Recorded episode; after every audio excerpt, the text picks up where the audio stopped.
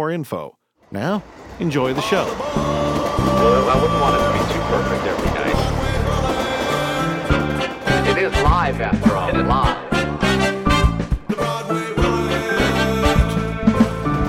I mean, we do it all. I mean, you know, we don't we don't back away from anything. Welcome to Broadway Bullet, Volume 109. I'm your host, Michael Gilboe, and we got a lot of great stuff for you this week. We've got Celia Keenan Bolger, Tony nominated for Spelling Bee, and Ryan Driscoll in the studio to talk about the newly released, long anticipated soundtrack for Summer of 42, written by David Kirshenbaum and Hunter Foster, both prior guests on the show. We've also got exclusive in studio performances from the kind of alternative musicals, uh, Trophy Wife and um, Curse of the Mystic Ronaldo. And we're going to be hearing a very special thing from a new project, a half hour sitcom called Breaking In, that every one of you can access because it's on the web. Well, let's not waste any time. On the web. Anyone who's pursuing a career in entertainment knows it's all about breaking in, and that is the title of a new half hour comedy show that's being developed surrounding the musical theater world. And developing the show is a former guest, in fact, they're on the very first episode with their musical White Noise, our creators Ryan Davis and Joe Drymala here in the studio with us. How you doing? Hey. Hi. Hey. Okay, so what is the deal here with breaking in? And I should say that this is something all of our listeners will be able to access wherever they are. Absolutely. Uh, well, breaking in, uh, it, it, we kind of developed from our experiences working in off-off Broadway theater and fringe theater in New York, and uh, we wanted a project that we could get the entire theater community together on, and something that people could see all over the country, all over the world, and not just be limited to you know if you're in New York. So this is something that's available for free to everyone on the internet. Right. So it's a backstage comedy that is about kind of every show that you wish you didn't have to do, and every d- bad director that you've ever worked with, and just all of the the hellish experiences that every actor kind of goes through when they come to the city and they think they're going to make it big, and they have to do all these these terrible little musicals. So this is about that world. It's kind of the Office uh, or the extras set in off off Broadway theater. But when he says off off Broadway theater, uh, you know, we're, we're also kind of venturing into, you know, anybody in New York theater. We in our second episode, we're, we have Bob Cuccioli, who of course is a Tony nominee for Jekyll and Hyde, and we also have Euan Morton, who's a Tony nominee for Taboo. So we're really bringing in people who you know are well known and respected in theater to kind of like. You know, lend you kind of like kind of you know make fun of themselves in the way that the, you know Patrick Stewart did on Extras and Ian McKellen did on Extras. So it's definitely in that world. You'll have to do like a show in the studio here where your guest is trying to get on Broadway Bullet. Done. It's, it's, it's, it's absolutely going to happen. I mean, I don't know why we didn't think of it before. You're offering this for free, right? Absolutely. Of course. And what through YouTube and Yeah, it's available uh, on our website, breakinginblog.com, as well as over YouTube, MySpace, Google Video, and iTunes. So it'll be available almost any way you want to view it. giving away is free is definitely nice, but I do have to say, what what are you looking at? Is is there somebody who's putting up the money? I'm sure is looking down the road to see if there's a financial upside to this. And are are you seeing what the Yahoo and Google people aren't yet? well, you, you know, we, we have a, a really uh, smart uh, producer behind us, Mitchell Maxwell, who's producing uh, White Noise off Broadway this fall. And uh, he just really kind of believes in new technology and new talent and wants to help us get out there. So it's, it's you know, uh, with his help that we're doing this. Yeah.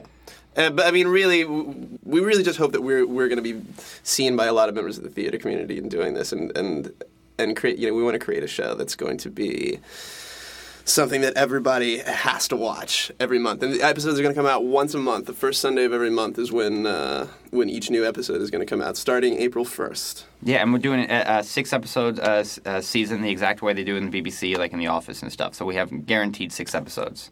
What kind of inspired the thought to put together the show? I mean, we had been raking up so many crazy experiences, and, and we just kind of wanted a way to talk about it. And we started talking to our friends, uh, Eric Svejcar, who's another executive producer on the show, uh, Jeffrey Self, people like that, and they all had these experiences, and so we really wanted Right, to. as as everybody does, I'm sure. Everybody who's ever worked in theater has has uh, like all kinds of nightmare stories, and so there's a million plot lines that we that we are playing around with, and it's, the the problem is just selecting which ones we're going to use because there's so many great horror stories. and wouldn't be great to give people who are not in New York a glimpse into what it's like to be in your early 20s trying to break into New York theater? It's a very unique experience that we, we want to share with the world. Now, is there a cast of regulars in here? Absolutely, we have a terrific cast um, of, of regulars. Uh, uh, Justin Lamb and Brandon Bales play the two leads, and they're, they're they come from really like the improv world of New York. Uh, Justin's actually a really respected improv guy in uh, San Francisco, and uh, we have uh, Jeff, Jeff Hiller, Hiller, who- also an improv comedian here in New York at UCB all the time. but who's also known for his theater work. Uh, he was in The Children last year at uh, NYMF when he was he Yep. won uh, one of the performance awards there. So he's he's kind of well known for that.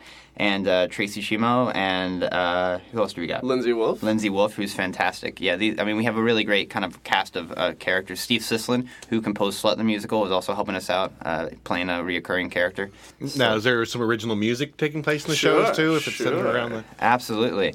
Um, Joe uh, wrote a song called uh, uh, Punkahawa for the first episode. That's right, I did.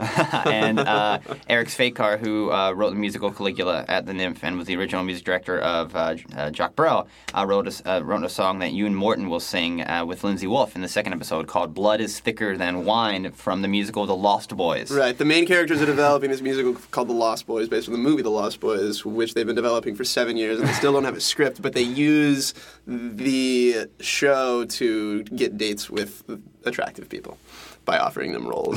so that's pretty much how it goes for them. Which is not based in any way on reality. No, we, we would never. We would, We would never, never do do that. Now, on a different note, slightly, like you were on our very first episode with the White Noise and NYMF, and before NYMF was even officially over, the ink had dried on a, a deal to move that. And do you think that's happening this coming fall? Absolutely. We just had a, a fantastic uh, reading a couple weeks ago at Chelsea Studios, and we're gearing up for a workshop uh, this summer, and we're we're shooting for a fall opening off Broadway uh, for sure. Yep. What kind of pace is the producer putting you through? Are there some rewrites and stuff happening? Oh, there? sure. Yeah. Yeah, yeah, he's got a lot of good ideas, and I mean, it's been a really collaborative process. Uh, we're, we're, we're happy to work with somebody who is got some experience behind him, and he and we we feel like we have a really good rapport. The three of us. Totally. Yeah. And he's putting a lot of trust in us too, which is great. You know, we're a little younger than other people. He's definitely uh, you know one of the gutsiest producers in New York to have you know a 24 year old directing off Broadway. It's pretty exciting. Who's going to be directing the show again? Me. Oh, you're dir- so you're staying director as White absolutely, Noise. absolutely. Yeah. Creator, conceiver, uh, and director of White Noise. I tried to get him fired. I definitely am, am excited about that. I hope you'll come on again. Oh, we'd love to. when, We'd when, love to. When that's getting closer in. In the meantime, again, it's breakinginblog.com. BreakingInBlog.com. Can we just talk for a moment about the the screening? ah, yeah. We're taping this before the, the first screening, but um, it's going to air after the first Right, screening. right, right. But let's uh, talk about. I guess you're going to keep screening them though. So Yeah, um, we, we we're really excited uh, with screening the show at New World Stages in New York, and everybody and everybody to come for free. It's a 500 seat theater, and we'd love to have you come down. But uh, also, we're screening it at about 40 colleges around the country simultaneously. So uh, it, it's literally being debuting around the country uh, on Sunday, April 1st, in uh, in a way that television hasn't really been done before. I think. how how are you doing that with setting it up around the country? Well, what we're doing is um, we've contacted diff- uh, you know, a bunch of students at all these different schools, and they're all hosting their own breaking in parties. And the person who hosts the biggest one, you know, uh, via evidence, uh, you know, by p- pictures on the internet and things like that. The person who hosts the biggest party is going to Use get a cameo. doobies? What's that? Use doobies? We don't know. We don't know anything about that. I don't know. About it. I don't know what you're talking about. I want to be invited to that party for sure. So the but the but the student who hosts the biggest party, the biggest breaking in party, gets a cameo on the season finale. So We're going to fly him down. They're going to guest Yeah. down to New York to uh, to be in the, the finale. So it's, Totally. it's definitely a cool opportunity. So there's people hosting all over the country. So we're excited about that. Yeah. So if you missed the first screening, you can definitely catch down the next screening. Uh, do you know what date that's going to be in? well, May it's, yet? it's going to be the first Sunday in May. Yeah, we're, we're, the first Sunday in every month is when we're doing the, the uh, launch parties. Yep. So So- screening followed by a big splashy cocktail party afterwards at New World. And you can always visit breaking in, uh, breakinginblog.com for information on that. Totally. well, it sounds like another exciting project. Was this your first TV or you know film related project? It, it's it's it's the second. It's Ryan's yeah. second. It's my first. Yeah.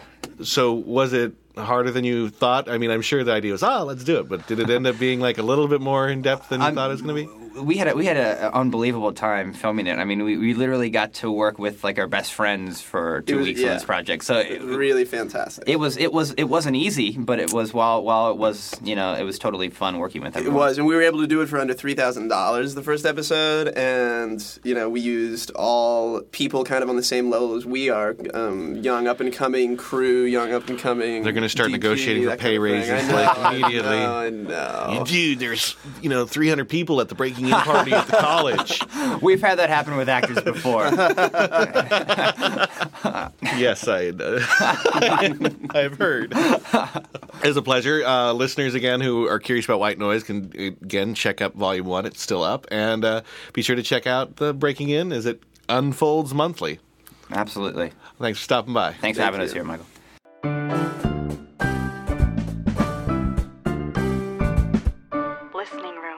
The Summer of 42 opened off Broadway in December of 2001 and was indeed a first for many people. Not only was it composer David Kirshenbaum's debut off Broadway, but two performers, Ryan Driscoll and Celia Keenan Bolger, made their stage debuts in the show, at least their New York stage debuts.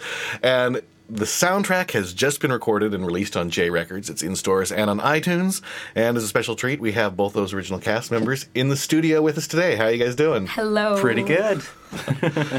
Well, first, before we get into talking all about your careers and such, uh, maybe for our listeners who haven't heard about you know Summer '42 yet, you know, uh, you can let them know a little bit what the story of the show is. And Ryan, Ryan being the principal performer, I think can take that question. Um, Summer 42 is based on the 1971 movie of the same title. Uh, it's semi autobiographical.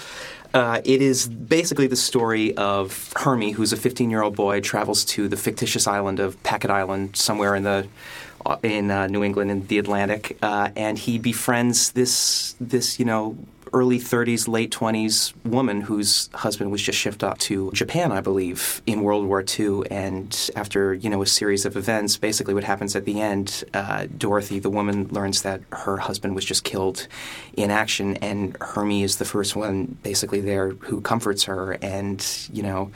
They spend an evening together. No one really knows exactly what happened. Herman doesn't give exact clues, but we all kind of have an idea, obviously, of, of what happened, and kind of Hermie was changed for either the, the good or the bad of it afterwards. So it's a beautiful, touching, heartwarming story. now, Well before done. Didn't even prepare that. Celia, you went to school in Michigan and found yourself employed pretty much right away. Is Yeah, how it was this an happen? amazing um, turn of events for me because um, I'd heard about David and Hunter, actually, who's the book writer, who's primarily known as an actor, a really good actor and singer. Um, but he, Hunter and David were really close in college and moved to New York. And as Hunter pursued a career in acting and David pursued a career in writing, they decided to come together on this piece and see if they couldn't write a musical. And I graduated in 2000 and um, when you go to the University of Michigan, you do a senior showcase at the end of your four years in New York. And David and Hunter happened to come and see the showcase that I was performing in. And I think David must have called my agent at the time and said, you know, we've written this musical, and why doesn't she come in an audition? And um, I got the part. and so there, um, you know, just like a couple weeks after graduating, or maybe a month, I got to go to the Goodspeed Opera House with these two other Michigan graduates and um, get my first job, you know, right out of college, which was really lucky. I have to say, how did you already have an agent in college? Well, you know what happens is when you do these showcases, is you get interest with the agents and casting directors and you know whoever wants to come shows up. And actually, through that showcase, I got an agent, and so it was that, that showcase was good for lots of things. Um, yeah. and Ryan, you were still in high school when you started this project, correct? I was yes. It was the uh, it was the summer between my junior and senior year of high school. I was the famous story that everyone tells. I was an I was an usher at the Goodspeed Opera House, and uh, there was there was an open casting call at their rehearsal studios in East in East Haddam. I grew up about ten minutes away from East Haddam, Connecticut, uh, and my voice teacher at the time saw the ad in the, the Hartford Courant, the local paper, and and you know told me to go down and just audition for it. And I'd never really I was interested in music theater, but always thought I was never going to do anything like that. I was always, you know, going to be a music teacher. I was going to be this and that, and never thought anything about it. And went down and auditioned, and suddenly they're asking me to go to callbacks in New York City and have to go to Chelsea Studios, where that's a world of difference. And uh, went down and and and got the part, and it was. Uh, it was quite the summer, and it, you know, obviously it, it turned into a few years of it. And finished my senior year of high school, deferred a year from New York University, where I was accepted uh, to uh, to do the off Broadway run, and it was quite something being, you know, just a junior slash senior in high school at the time. So I thought, you know, being fresh out of college, I was this like spring chicken that was, you know, so young and ready to take over, you know, the New York scene. And I got cast in Summer of 42, just the oldest kid in the whole thing. I was like, oh, looks like I'm not really so young actually. So it was it was such an amazing group of people, especially because everyone was so young. The sort of enthusiasm and um, in a new musical, you're constantly rewriting and adding new material, and everyone was just so game, including myself. Like I think now, I wonder if I would have been so resilient. And everyone was just, you know, really excited to be a part of this piece and and willing to basically, you know, put anything out there.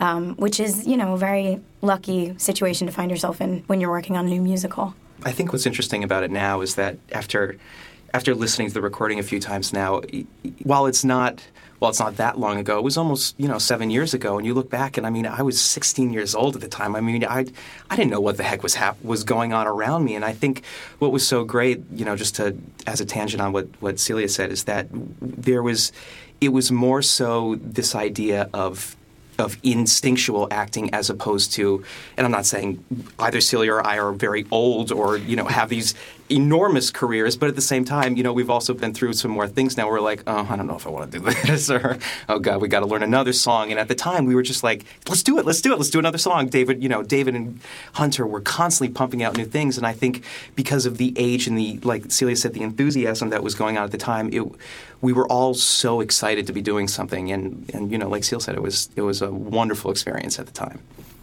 Well, before we go much further, let's maybe let listeners have a taste of one of the songs from the soundtrack.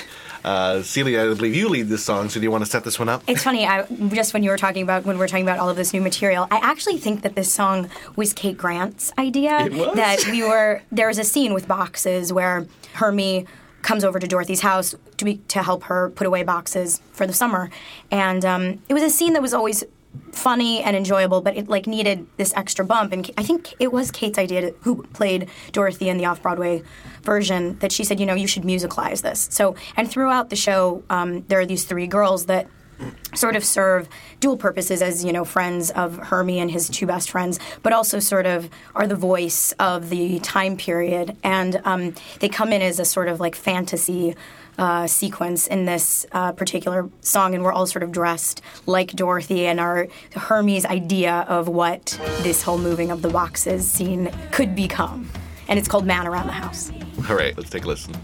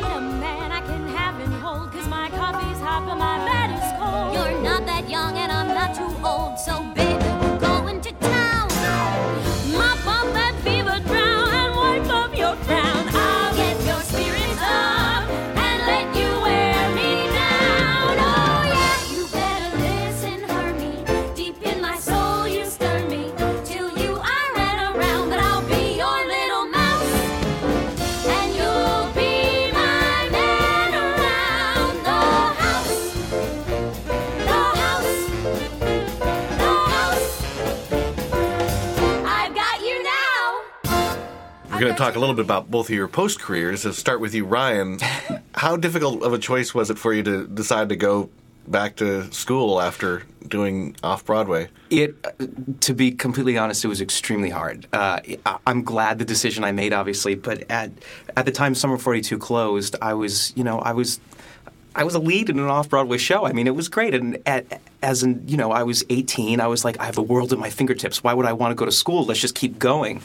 And God bless my parents and, and all my friends. They said, You are going to school whether you like it or not. And uh, obviously, like I said, it was the best thing I ever did to go to, to go to school and, and you know keep learning about the craft and, and grow up basically. But um, but it was rough at the time. It, it was rough to to know that this thing that I had worked two years on and and uh, had so much fun doing to finally end and have to finally move on to another chapter of my life. It was rough. Well, NYU also, they don't like you doing projects outside of the school while you're going to school, do they? I wouldn't necessarily say that's true. I think the program that I graduated, I didn't, I didn't go to, to the Tisch School. I, I, uh, I got a voice degree from the Steinhardt School. I have actually seen a couple things there. I think the program is very underrated. Yeah, it, they, we we do very good things. um, I'm very, you know, but um, I I wouldn't necessarily say they discourage it, but but they do make, you know, they do want you to work on your college career at the moment, and they they want because I think a lot of the time they also know that. If you leave, you may not come back just because other things might start happening. So basically, their advice is try to stay in school, basically, because if you leave, you may not come back, and it's always good to have the degree. So, um, you know, I wouldn't I wouldn't say they discourage it, but they they try to keep you around. They try to keep you around. And you've graduated now, right? I graduated last May. Now, yes. do you, did you find taking that time off out of, after doing a lead off Broadway? You know, were the agents still receptive to you coming back in and getting ready to look for some more work? Yeah, I mean, I was lucky when I when I finally decided to make the decision to go to to start college. I decided I at least want to take a few years and just focus on school and not, and not do anything else. I actually made a conscious conscious decision just to not worry about anything else. And I was lucky enough to be cast in you know quite a few roles at NYU at the Steinhardt School and. Uh, my junior year, I played uh, Leo Frank in Parade, and uh, I actually was able to. Uh, I actually signed with an agency af- through that show. They saw me there, so so luckily agents were fairly receptive. And you know, obviously studying in New York City, you obviously have the benefit of having the industry right at your fingertips the entire time. So I was lucky enough to uh, to still kind of keep my foot in the door a little bit. The other thing Ryan isn't telling you is that he has like a lot of abilities outside of just being a musical theater performer. And I remember when we first met doing Summer of 42, he was like, no, I think I'm going to be a conductor. and I was like, remember when you were starring in an off Broadway show, but you really want to be a conductor? But that I think going to school is so good as far as when you have all of these other interests and figuring out where your strengths lie and how you sort of you know, compartmentalize all of these different things. And when I look at, you know, David, who was a musical theater um, major to start in Michigan, went to school, realized he didn't really want to be a performer, sort of dabbled in composing, Yeah. sort of dabbled in theory. That you, it's so good to go to college Yeah. and get a, a better idea Exactly. of what you want to do. and not to plug not to plug my, my department and the program that I graduated from, but that's exactly what I had the opportunity to do, getting uh, getting a bachelor's of music. I mean, I know I wanted to try acting for a while and do this, but like Celia said, you know, I have higher aspirations of going into higher education, and having the bachelor's of music degree is going to help me, you know, do that in the long run. And while I was at school, I, I was able to orchestrate a couple projects. I was able to conduct a few projects that we were working on, and uh, meet a lot of people along the way, which was really great. So, so I'm very lucky for that for that program. So, thank you, Steinhardt. We're going to talk a little bit more Celia, but before we go into that, let's play uh, one more song from the show. Uh, this is one of your big duets. Do you want to set this one up, Ryan? This is uh, this is someone to dance with me, the Act One finale. This is uh, right after basically Man Around the House happens, uh, after poor Hermie is exhausted after his fantasy of what could happen uh, with Dorothy and him helping her move the boxes. They uh, he notices a picture on on her table of her and Pete, her husband, and uh, they start talking about it. And he realize uh, Dorothy tells him that that picture was the night that they that he proposed. Start talking, you know. Dorothy starts singing about what it was like to finally find someone, and ask ask Hermie, "Do you have someone like that?" And, and of course, he's so enraptured by Dorothy, he doesn't know what to say, and, and runs out. And the two of them are end up singing, you know, in opposite worlds on stage about finding their someone to dance with them, basically. So, someone to dance with me.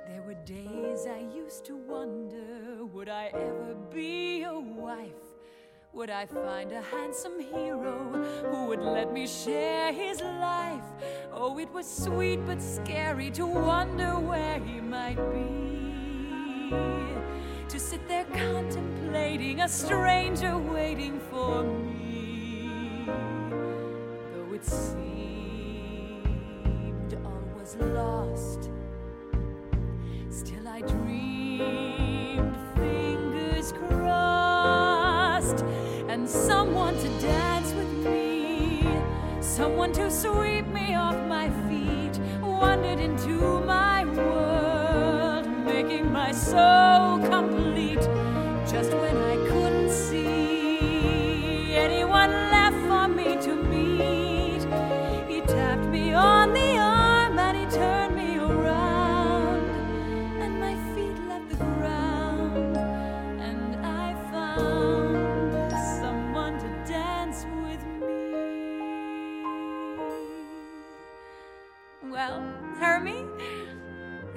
when you feel that way about?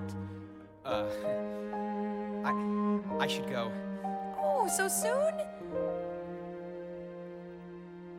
I have business to attend to on the island. Oh, well, here. Let me give you something for the boxes. I can't. I did it because I like you. That's sweet. I don't like too many people. Well, thank you, Hermie. Well, I gotta go. Hermie, wait.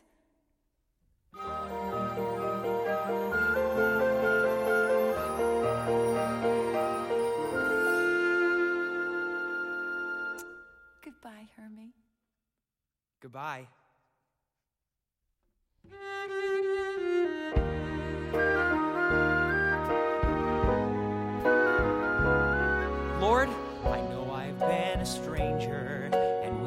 Spoken much. Now the girls have got me crazy. I'll be getting back in touch. They make my heartbeat quicken till I'm too chicken to speak. A glimpse of beauty could leave you moody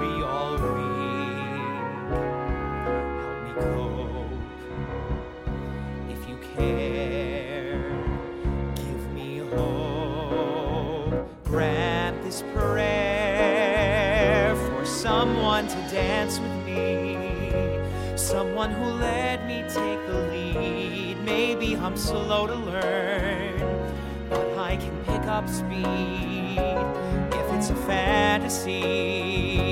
Well, it's the only one I need. Take pity on a guy going out of his mind.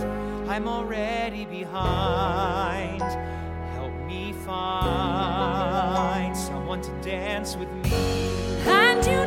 And you know with just one glance, Once your heart begins to soar, like the movies that we've seen all of our lives, no one tells you in advance what the future has in store,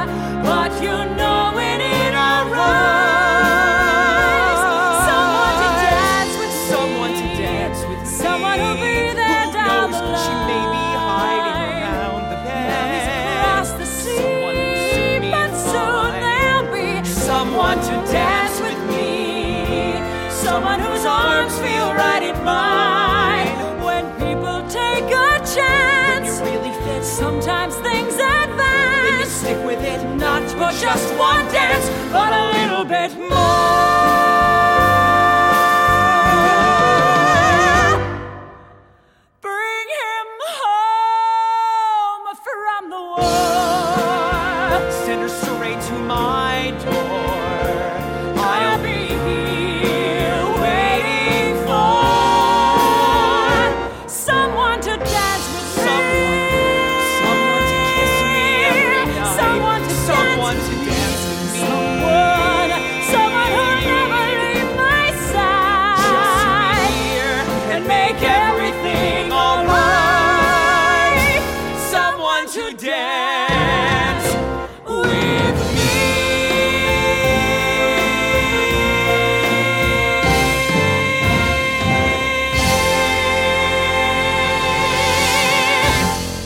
Celia, where have you been? Where hasn't she been? Oh no.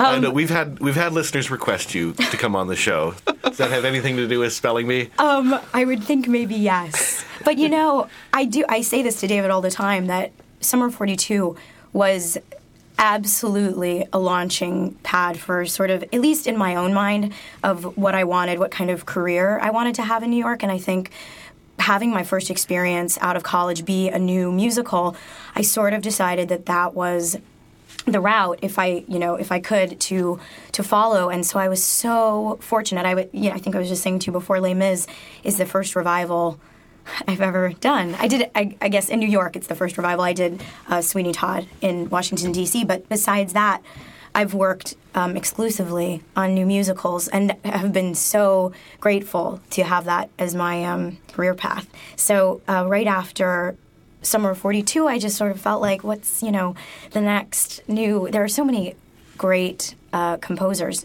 new composers out in New York right now, and I've been really fortunate um, to work with a lot of them. So um, after Summer 42, that was sort of how it followed. And it's, you know, you so often you go out of town with new musicals because New York can be a tricky place to put new musicals up on their feet. So just the whole run of Summer of 42 of going out of town first and traveling around and doing the rewrites and then coming into New York, I had this sort of template of, you know, how, what it's like to work on a new show and, and it's sort of that followed in the years uh, to come after Summer of 42. To me, the definitive moment for you in, in Spelling Bee is because your your son, your number was near the end of the show, the mama. Yeah. Yeah, I tell you, it broke my. It literally, I, I'm in the middle of this comedy, and it's touching and it's emotional all the way through. But it, you hit that note and house, it just broke my freaking heart right away. That song is um, it's so special. I, when we we um, we started spelling bee out of town uh, in a cafeteria for real in the Berkshires, and um, I remember Bill Finn brought that song in, and it was written specifically for Lisa Howard, Derrick Baskin, and myself. And it was just there's something. Bill is so he's so amazing in his abilities to because you know it is this sort of broad, comedic, very sort of character based writing for all of those all of the musical numbers, and then you just get this one number that is extremely um, it starts, you know, really quiet and introverted and just so moving. And all of us, I remember, I had that moment where I thought, I cannot believe I'm in a new Bill Finn show and I'm getting to sing a song like this. You know, it's just, it's a good one. And I understand that you're going to be leaving uh, Les Mis shortly and heading back to L.A. Yes, it For- seems it's not. I, I'm worried to jinx it, but um, it, I think uh, it looks like all of us are going to get together. To the the original cast is going to do the spelling bee in Los Angeles for one month, so that should be really exciting. It's always so crazy. It's it's similar to what happened with Summer of 42 that you do a project, you go away for it from a long t- for a long time and then we all came back into the studio and recorded it. And it's amazing sort of what perspective does when you do that when you have time away from the piece and you sort of think, "Oh my god, why did I do that the first time around?"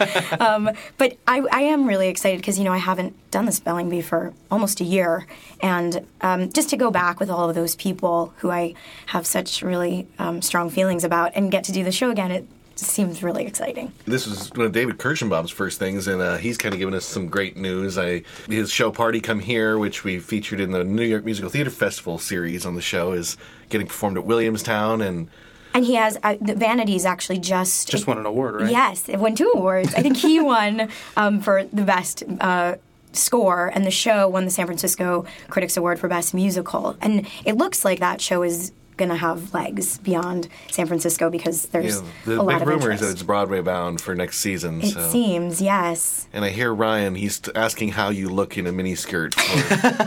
For, Ryan show. would be wonderful in that show. I think, yeah, no. It's amazing though because David was, you know, the, Summer 42 was sort of the main project for the beginning of his career. He had had, a, you know, other shows produced, but this was when, you know, when you, when you get a producer and you know a show is New York bound, you sort of put a lot of energy into that one show. And now talking to David, it's like he has, you know, seven different things going on and all of these different writing partners and all of these different pots on the kettle and it makes me so excited just to see you know what his next projects are going to be and for you know new york audiences to see just as a tangent on that, um, back in, uh, I think it was the end of November, David did a concert at Joe's Pub, which I was lucky enough to participate in, and to see.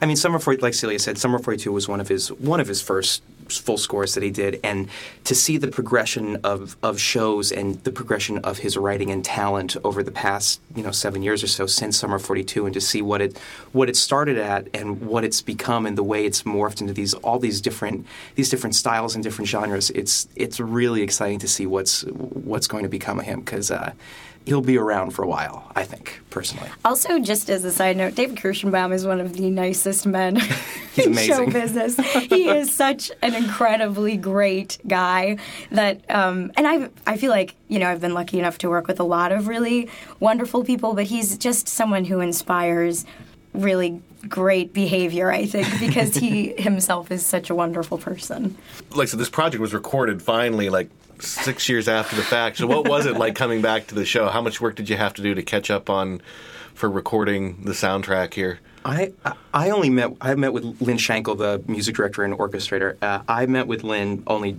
twice, I think, before we went to the York that day to do the uh, to do the concert, and then the recording was the day after. But you know, it's kind of while in a certain way it was kind of like riding a bike and just you know all of a sudden all these things start coming back to you and it just you know it's second nature. Like celia said before there were times when i was like my god why did i do it that way the first time around? I said what is wrong with you? And uh, and perspective is a is a very interesting thing. You know, when I was doing it the first time around, I had no acting training whatsoever, and I was just I was being myself up there. And, and this this second time around, I had, while you know, some people and me included may think that sometimes the acting training might get in the way at times. It was it was very interesting to have to have a certain amount of years of training behind you now to, to look at a piece and learn how to learn how to think of it in a, in a different way and, and figure out the best way to get things out there. So it was it was interesting having a few years behind you to uh, to revisit the piece. It was a lot of fun. There's also the way that you, when I remember being in the recording studio and thinking, you know, you're sort of revisiting the piece and so you're you know remembering all of you know the changes that we went through and hmm. how the whole piece sort of evolved. And then you're also viewing it through the lens of sort of your personal life during that time. And that's it you know rarely do we get to sort of look back on our life. And because there are these sounds and these melodies and all of these you know sort of artistic elements that kind of are very evocative i remember just having it was like going going back in time just for like 7 hours that day and and revisiting a whole time of my life that just seems like a really long time ago It's um, very strange. yeah, but it, but so nice to get everybody back together, and I think it's just so important, especially you know growing up in Michigan when I was younger and not having all of the resources certainly that you have if you're growing up in New York that recordings are a huge part of your education uh, into musical theater and that was sort of how i learned about musicals was like going to the library and getting cds and tapes um, and i just hope that this reaches you know some of those people who don't have access to come to New York that you know this recording can sort of serve as a as a little educational piece into you know the world of new musical theater. And it's quite a lavish, you know, recording. It's the it's a double disc set, all the music. All the dialogue. It was exhausting. There's a 64 page booklet here with everything in it. It's you know a lot of great pictures. The entire basically script. the whole libretto is right there. so it's definitely you know a good education for people who haven't seen the show because they're basically getting to experience the whole thing here. And Absolutely. and I definitely thank the two of you so much for coming down here to discuss the project with our our listeners. Thanks for having yes, us. thank and you. best of luck in your future endeavors. Thank you very much. Again, Summer of 42 was just issued by Jay Records and is available at Amazon.com, many shops, and iTunes. The call board. All right, first up, we have a new poll on the website at BroadwayBullet.com. We've been talking quite a bit about how there's so much competition for the best female lead actress in a musical. And uh, yeah, there's nine major roles up from them. And truthfully, any one of them, you know, in any other year, I wouldn't be surprised if they were the winner. But in this year, four of them are definitely going home unnominated, even. So uh, go to the website and click and tell us who you think should definitely get nominated. It'll be, I think, interesting to see before the Tony uh, nominations come out. As for some upcoming uh, short-term events for the call board, we've got on April 11th, live at Lincoln, Tom Jones and the cast of the Fantasticks at 5:30 p.m. at Barnes & Noble on 1972 Broadway. There will be a discussion of the show with the creator and the cast, followed by musical performance and CD signing. Always popular, so make sure you get there early.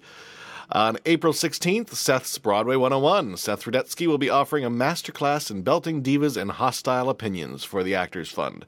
For more info and tickets, check out our website, BroadwayBullet.com, and the Volume 109 show notes, which I might add, in the 109 show notes, our show notes always contain links to everything we talk about in the show the interviews, the segments, the news segments, the call board, everything. So you make sure you should check those out.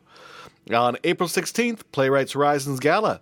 They're featuring Christine Ebersole, of course, because she's the leading lady for their show that transferred, that, you know, show Grey Gardens that we featured here in the season premiere, Volume 101. For tickets and more information, visit www.playwrightshorizons.org. Also, just want to make one more reminder to everybody, all the aspiring actors and working actors out there that are listening to this program, about another great podcast, Everything Acting. Uh, recently, they've had Tracie Thoms on from Cold Case talking about things. They've got some great motivational segments like Actor Food. They talk with agents, working actors, and more, and they always give you, you know, the best motivation and insight you can if you're you're shooting for this difficult career. It's always nice to get some guidance. So, uh, yeah, Darby and Roz are great, and let them help you through all that. All right, that wraps up this week's call board. On the boards. The Trophy Wife, being presented at La Mama on April 12th through the 22nd, started off as a play, turned into a play with music, and slowly evolved into what they're now calling a full musical with 14 songs. We've got the composer and the playwright director with us today. How you guys doing? You want to introduce yourselves? Hello, I'm Mary Fulham. I'm the playwright director. I'm Terry Waldo. I'm the other thing. What was that, composer? Yeah. Yeah, you're the composer. Musical director. So let's start off by what is the Trophy Wife about? Well, The Trophy Wife is based on a short story by Anton Chekhov, and it tells the story of Anna Pennington, a beautiful 19 year old girl who marries Mo Schmertz, a middle aged stuff shirt, for his money. And soon after the wedding, to her horror, she learns that he is a tightwad. And she just, she's stuck. I mean, she's sold herself very cheap, and she's, it's very upsetting situation.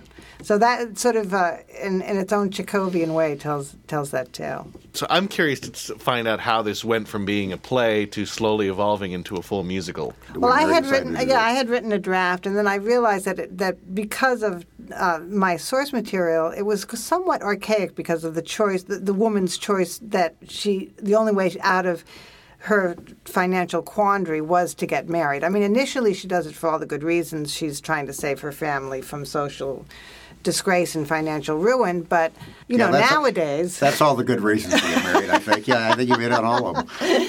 But you know, she could. You know, what's to stop her from getting a job or you know having a career or making a, a whole bunch of other choices? So I wanted to set it in a time where that wasn't possible. Was- So it's now set in the 1920s New York, which is where Terry Waldo comes in because he's the virtuoso ragtime. 20s. I, I specialize in ragtime and, and music of the 20s, and both playing it and writing in that style. So, I mean, I'm just, this made me happy as could be. With the, I'm, I'm right in my, my element here. So, I, I mean, it, it, we, we sort of, we we're in the era of the Great American Songbook, really. Right, exactly. And and the lyricist is uh, Paul Folino, who um, had done another show for me called Hercules in High Suburbia, and he won the Fringe Overall Excellence Award for Best uh, Music and Lyrics. So his lyrics are fantastic, and, and coupled with, with Terry's incredible music and compositions and playing, it's just the cast just stops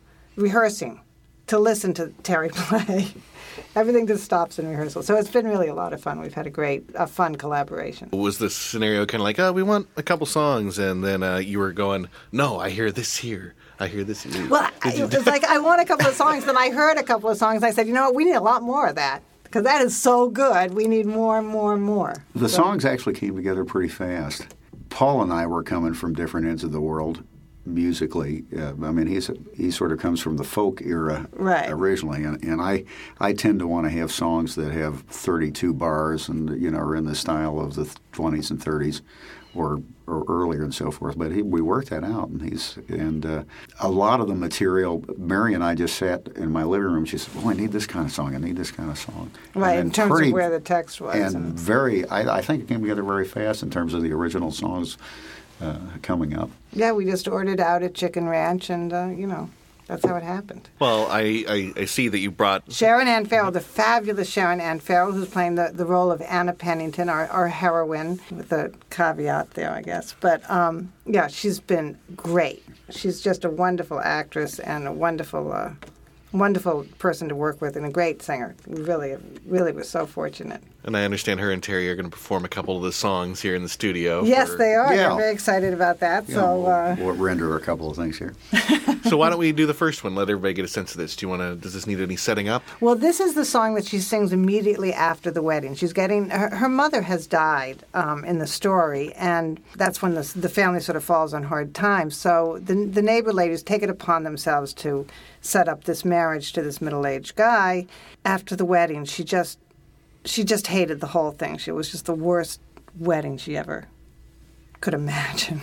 So this is uh, this is her and her plea to her her mother. Most of the songs are sort of interior monologues.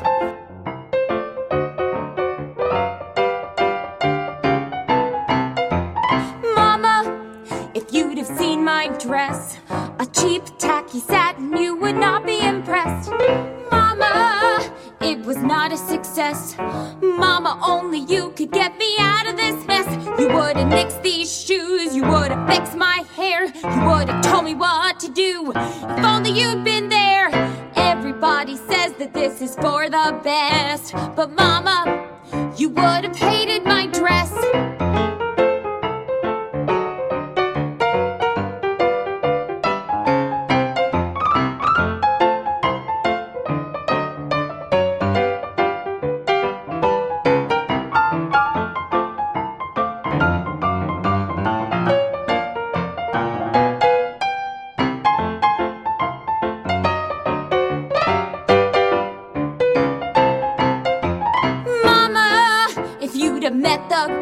You would have seen right through the old buffoon. Mama, I don't want a honeymoon.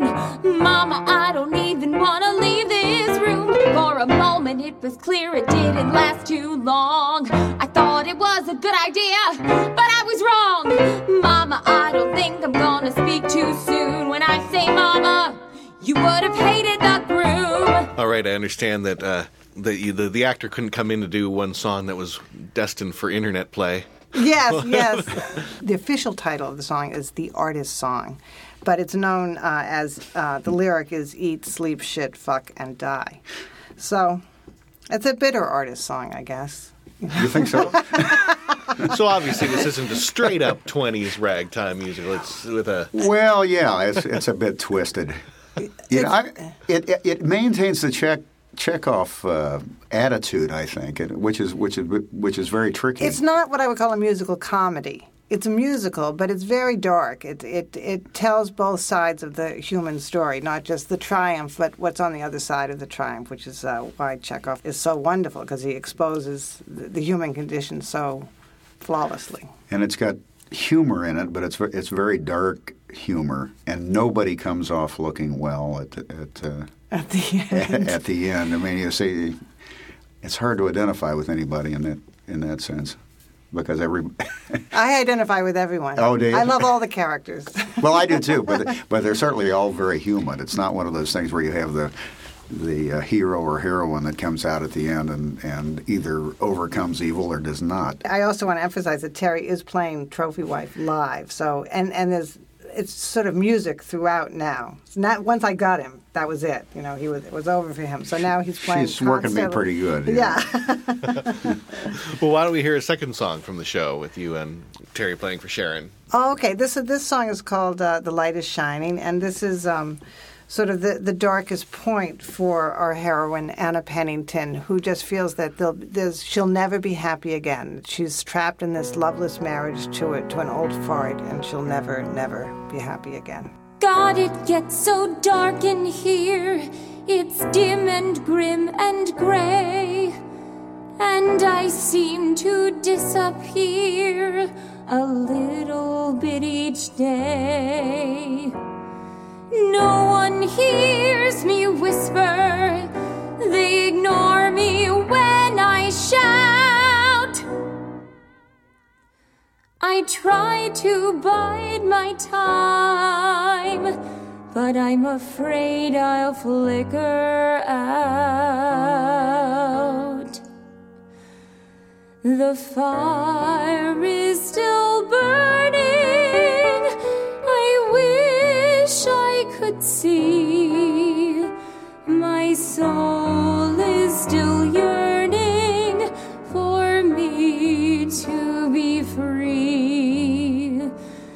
Stars are aligning, they just have to be.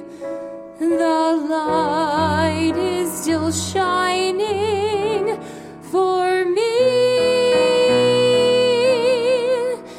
Every day in dreary doubt, every night in fear, I tell you what I dream. I dream that I'm away from here. The light is still shining. It just has to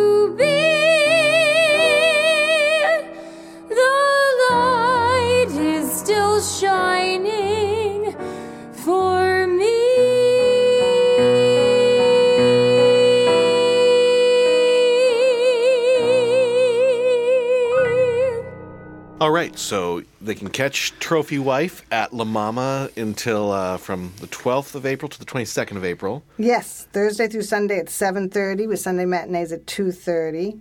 And that's at uh, La Mama, 74A East 4th Street. Is there an online ticket agent for them? Go to Theater Mania, they, they handle it. Or All call me at home, and I'll get you a ticket. All right, well, I thank the two of you very much for coming down and Thank you, Sharon as well for coming in and singing. Thank you. It was fun. Thanks, it was fun. We had a good time. Best of luck as you get ready for your show. All right, thanks. On the positive side. Hey, this is Marty Cooper once again on the positive side. I had a great weekend, uh, actually, half a great weekend. I worked for 12 hours on Saturday, but on Sunday, uh, I went to one of the three Encore's presentations, Face the Music. In actuality, of all the ones that they were putting on this year, I didn't expect as much from it as I got. It was just kind of a, a journeyman cast, great people, great theater people, but what they usually do, they didn't get any of the big star names. It was just our favorite Broadway people, and uh, they were an absolute joy. It's a stupid 1920s Irving Berlin musical uh, with a stupid plot about an actual police chief using his corruption money from his force to finance a Broadway show. The wife of the police chief is played by uh, uh, Judy Kaye. Lee Wilkof plays the man in question. The show was great fun. One of my favorite people of all were in this, uh, Felicia Finley, who you last saw as the lovely Linda in Wedding Singer. She played, of all things, a streetwalker. A great part for her. As the ingenue male dancer, you had uh, Jeffrey Denman, uh, last seen in The Producers on Broadway, and also the tour of White Christmas. Meredith Patterson played the lovely his his lovely ingenue dancing partner, and two of the greatest dancers on Broadway, Melinda Hull and Eddie Korbich, who we last saw in Drowsy Chaperone, uh, were kind of the comic dancers, very talented people. One of my favorite numbers in the show was, as I say, my girl Felicia Finley did a thing called Torch Song. Uh, and she says, I'd love to be sitting on a piano or an organ. And it took a while for the audience to get that. you got to realize this was written in the 20s. The audiences back then probably didn't get it, you know, but it's uh, was a great line. Just great dance numbers, ensemble dance pieces. The story, though, was absolutely stupid, uh, much like Drowsy Chaperone. Uh, you did need a man in the chair, you know, but the music was wonderful. The great big hit from that show was Let's Have Another Cup of Coffee. Another song, a wonderful song called Soft Lights and Sweet Music, which turns out to be kind of a, a balletic dance number in the second act. Just wonderful. Love this production, and uh, I'm waiting. I'm wait. Actually, the next encores uh, is going to be a review that Encores is putting on called Stairway to Paradise uh, with Kristin Chenoweth, and who's going to be a supporting cast. I don't know at this point, uh, but of course, in case you haven't heard, and I think Michael told me mentioned it uh, at, on one of the shows, is that during the summer, for the first time, they're doing a summer at Encores. During the summer, uh, from I think July 9th to July 29th. P- Patti LuPone is going to be taking on Gypsy. That's a role everybody wants to do, and uh, I think she'll be great. I don't know her supporting cast yet. I didn't mention Walter Bobbie, by the way, who played the, the producer of the show, who had to seek out the money from the, from the said police department. Uh, he was great. I don't know if you remember, if you, if you have an old recording of Grease, he was actually in the original production of Grease. He gave us the wonderful production of Chicago. He was the director of Chicago. He's done a lot of things for Encores, and he was great, great comic takes on everything. Once again, I love the show. If you possibly can, get to Stairway to the Stars, which I think is the first week in May. I think you'll have a great time. When Encore puts together reviews, they usually do a, they usually do a great job. Well, once again, this is Marty Cooper saying, stay on the positive side. On the positive side is brought to you by The Colony, online at colonymusic.com or in the heart of the theater district at 49th and Broadway. You can always say, I found it at The Colony.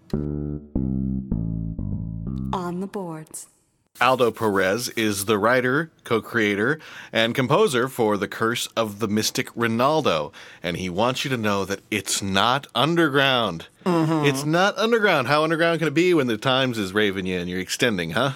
Well, you know, these things are accidental. I, I actually ran into um, the writer for the Times and asked him what was he thinking, uh, writing a review like that. I actually called my mother and said, "Read it." so, uh, mm. but it's underground, believe me. What was one of your favorite quotes from the Times? Oh, you see now, I, I can't rem- I can't remember those things, uh, but there was something about uh, a rubber chicken being the object of my affection, which does happen. I guess before you go too much further, for our listeners who haven't seen the review or heard about the show yet, to wonder what the heck we're talking about. So, what is The Curse of the Mystic Ronaldo? Well, it is a uh, theater piece or a performance art piece um, that is about the murder of a uh, an aristocrat, sort of a lowly, at the end of his rope aristocrat who still has the uh, pretensions of of not opening the, opening the door for himself or lighting his own cigarettes or even wiping himself, uh, and so he imposes on his valet, who um, who stoically deals with him, and of course then uh, oppresses the maid, and they uh, cavort to uh, to murder him, and that's what happens uh, in the very first scene. So it's not a mystery as to who killed him, uh, but the mystery is therefore what happens in the moment between death and realizing that you're dead, and perhaps there's a flashing before your eyes, or perhaps you're playing out a, a series of uh, power struggles. And so uh, this is sort of Ronaldo's death dream.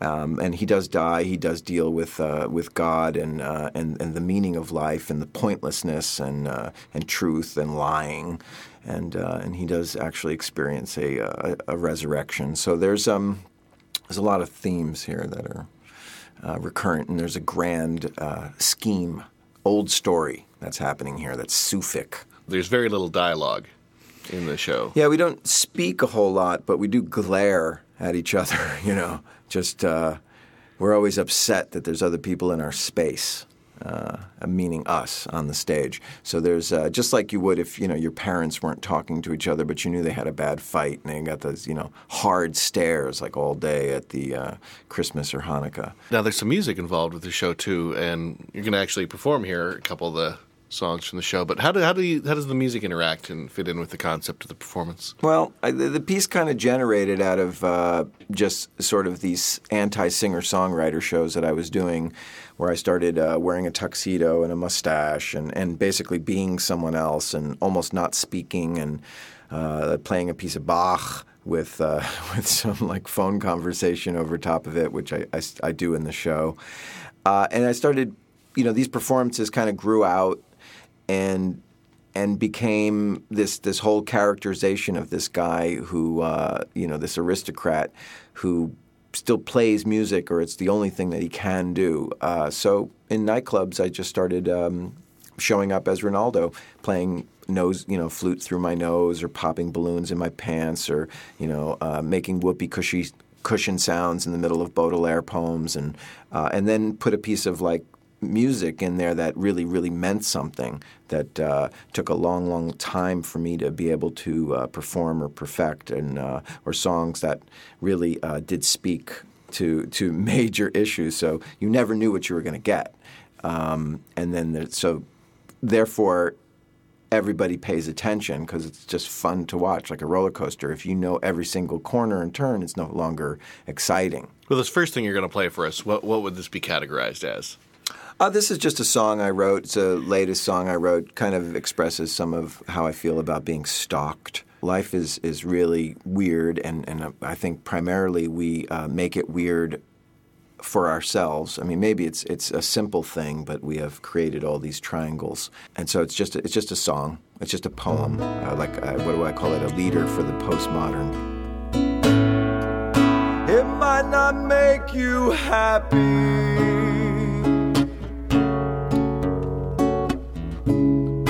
finally show me.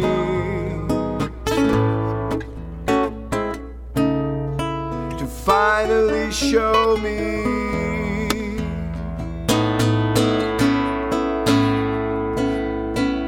It might not make you too happy.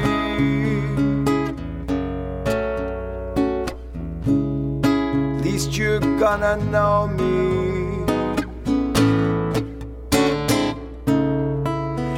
Least you're gonna know me.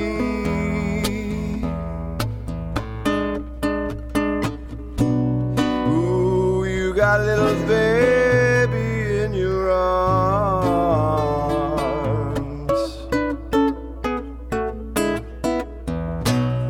A suitcase of jam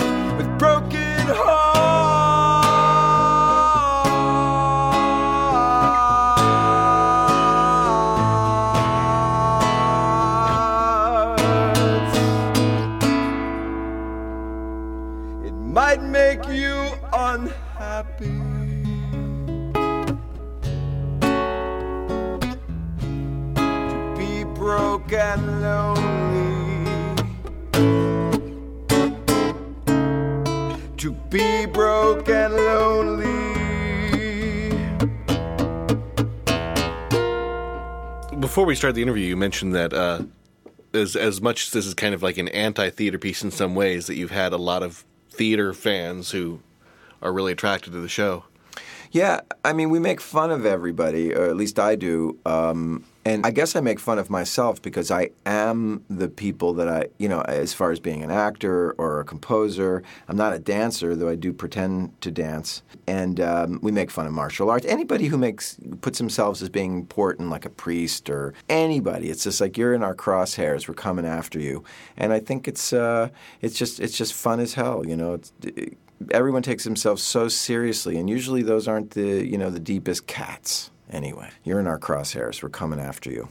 Let's hear another instrumental from the show that you're going to play. What's this one called?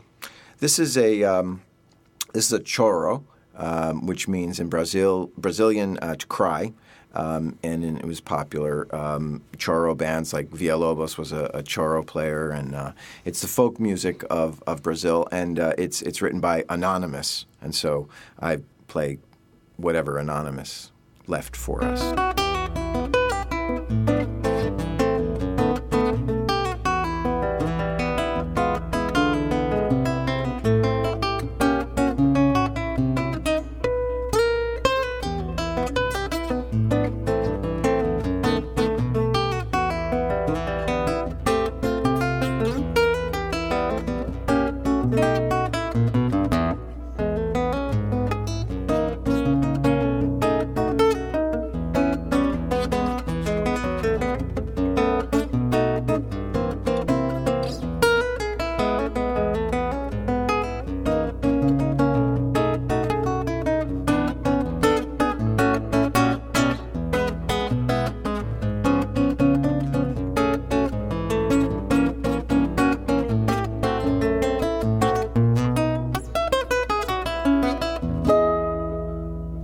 Mystic Ronaldo.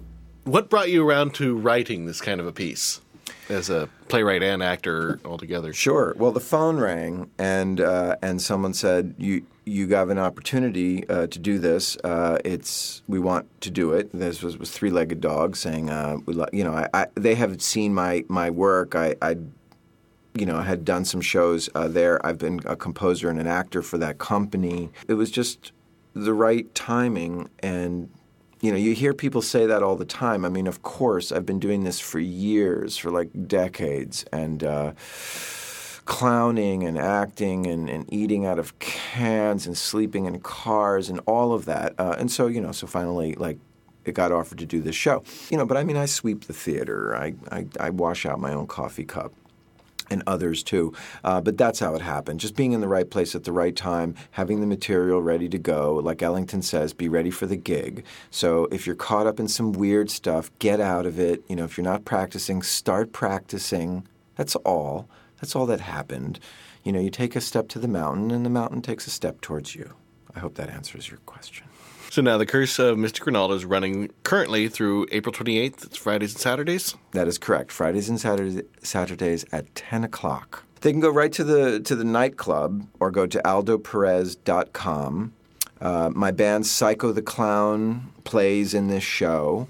We also are a resident company at the Living Room nightclub. Every other Saturday night we're there.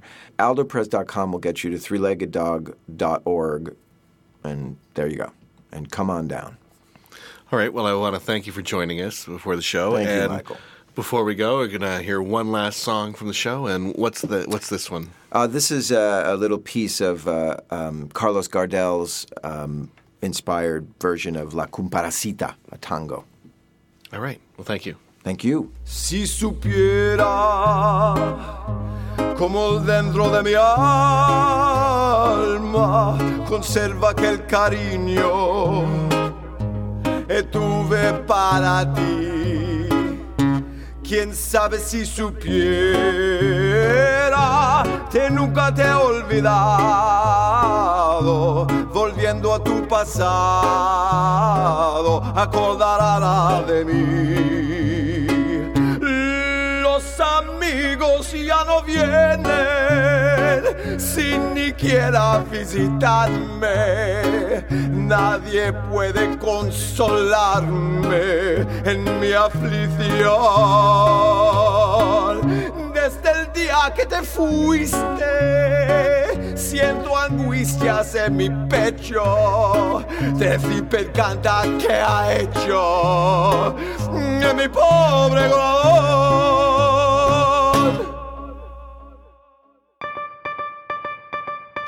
Top of the trades. Top of the Trades is brought to you by BroadwayWorld.com News. Check them out for more news updating all the time, every day. First up, the American Theater Wing will honor Carol Channing, James Earl Jones, and Tommy Tune at its annual Spring Gala on Monday, June 4th, 2007. The event will take place on Cipriani 42nd Street with a cocktail reception at 6:30 p.m. and dinner at 7:30 p.m. Proceeds from the event benefit the American Theater Wing's continuing efforts in support of theatrical education and excellence. And uh, given the guests, I hear that they wisely chose to not call it the King and Queens of Theater. On Thursday, May 10th, Dirty Rotten Scoundrels composer lyricist David Yazbek will head to Joe's Pub for a concert. So don't miss this rare appearance by one of the most strangely talented musicians around. If you only know Yazbek from his hit Broadway shows, The Full Monty and Dirty Rotten Scoundrels, be prepared for a mind blowing experience. In fact, you'd better wear a helmet. Yazbek's incendiary piano playing and singing have not only earned him a slavish cult following, but his latest band is a gathering of some of the best players in the city. Join them as they play songs from his upcoming album. State Press notes. The show is at 7:30 p.m. and tickets are $25. Oh, and if only the show came out on Tuesdays, I would have scooped it because I had the dirt when we did the interview last Wednesday. So, as uh, Celia hinted before in the interview, it's now official. The 25th annual Putnam County Spelling Bee makes its Los Angeles premiere at the Wadsworth Theater, and it will do so with the musical's original Broadway cast, including Tony Award winner Dan Fogler, ah, a previous interviewee on Broadway Bullet, as William Barfée. Presented by Broadway LA, the four week engagement at the Wadsworth, located on the Veteran Administration Grounds in Brentwood, will run May 24th through June 17th with an Official opening May 27th. The entire original Broadway cast, who originated the roles at Off Broadway's second stage, will take part in the limited run. Oh, and if only I could say scoop! Oh, it would have been so great to say scoop. On a more serious note, Kenneth Jones writes for Playbill that the Paper Mill Playhouse, the not for profit New Jersey theater that has presented shows so lavishly and starry that the troupe was sometimes mistaken for a commercial house, is in dire straits. A spokesman for the Millburn, New Jersey theater confirmed that the doors there may shut as early as April 6th if 1.5 million cannot be raised to support the launch of its next production, Seven Brides for Seven Brothers. Although the theater's accumulated debt is nowhere near the property value of Paper Mill, the doors will shut if payroll cannot be met for Seven Brides, which is part of the theater's subscription season.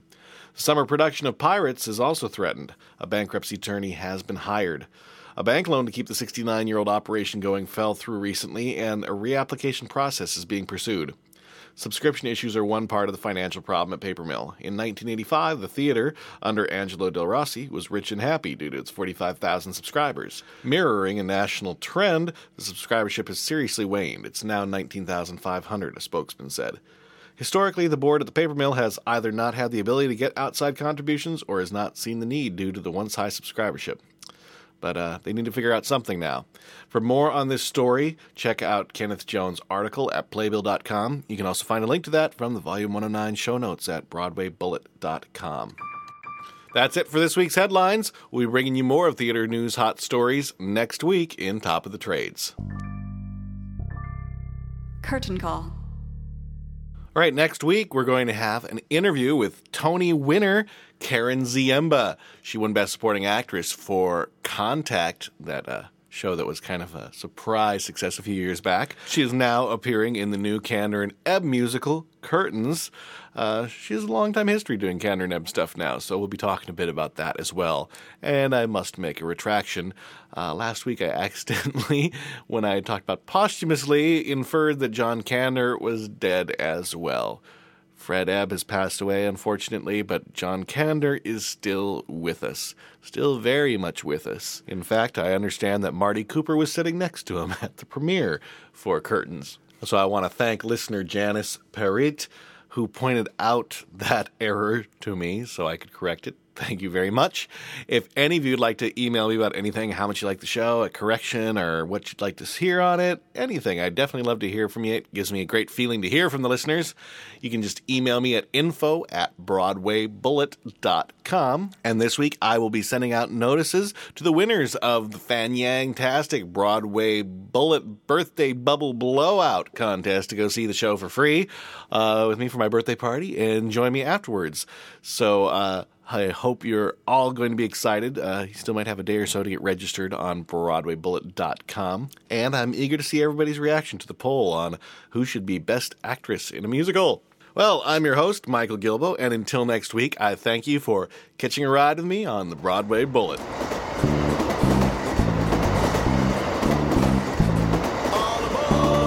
Well, I wouldn't want it to be too perfect every night. It is live after all. If I see one more Christmas Carol regionally, that Dickens has made enough money and beyond. Many minutes trying to sell myself with no shame. But we kept all the jokes that made people laugh from before. So the ones that didn't. Because Rent is about much more than just friendship, love, and musical theater. It was about something that shook Center, it sounds very huge and elevated, and that's what it feels like. Like once you're working there, People are becoming more and more comfortable with, you know, issue of people being different. I mean, we do it all. I mean, you know, we don't we don't back away from anything. So, a little more about our brand new theater and business arts major. I know what most theater programs